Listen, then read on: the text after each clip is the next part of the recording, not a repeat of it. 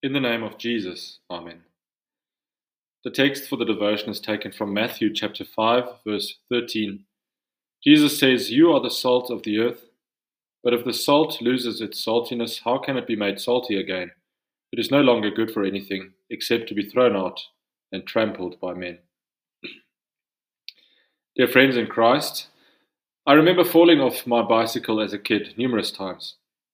The worst was when I fell on the tar road. When you fall on the tar road, you get quite an impressive roasty usually. And then when you get back home, your mom is quick to clean the wound. I'm sure you know what I'm talking about. And you know what happens next.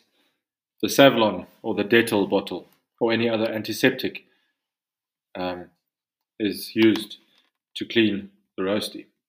Now that's when it really hurts.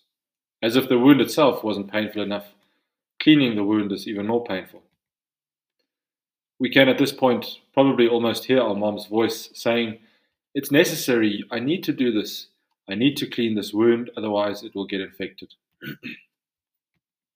now, salt also has a similar effect to antiseptic Dettol. The idiom to rub salt in the wound basically says it all. To rub salt into an open wound causes a lot more pain than the already painful situation.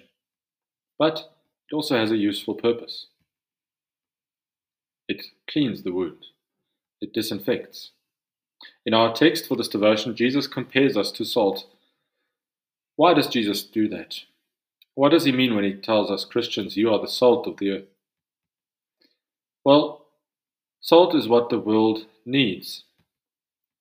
We all need salt on a daily basis, not only for disinfection, disinfecting, but also for our food. By adding just a little bit of salt into our food, it changes the taste for the better. salt can also be used to preserve. Salt has many necessary and useful functions. In the same way, Christ calls us Christians to, or he tells us that we are the salt of the earth. In this world of pain and suffering, we Christians are called to make life more bearable, to bring the love of Christ and the compassion of Christ to the lost lives of fellow human beings. we are to proclaim that Christ died for us and that we have hope and comfort in Him. We are called to provide the spice and the flavor to make this life more livable and more manageable. But in doing so, we might also encounter that we need to put salt in the wound every now and again. Christ does not say you are the sugar of the world. You should go out and make yourselves popular and ch- change my word as you see fit so that the people will find it attractive. Um, you should go and tell everybody that they are okay just the way you are, just as long as you don't offend anyone. no, Jesus does not say that. He says you are salt, salt that provides flavor, and yes, sometimes, if necessary, also pain. As children, we all hated that dreaded bottle of Dettol, but deep down we knew it was necessary and helpful. In the same way, the Word of God often uh, the world often despises the salt that we bring as Christians. We are called to proclaim the healing gospel.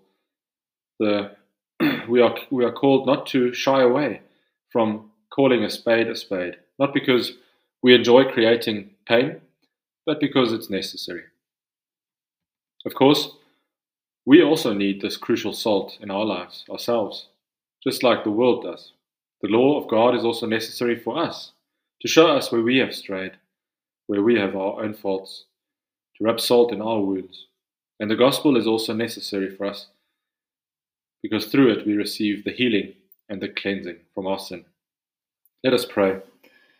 From depths of woe I cry to thee in trial and tribulation.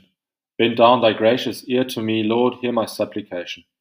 If thou rememberest every sin, who then could heaven ever win or stand before thy presence? Therefore, my hope is in the Lord, and not in mine own, mine own merit. It rests upon his faithful word to them of contrite spirit. That he is merciful and just, this is my comfort and my trust. His help I wait with patience. Amen.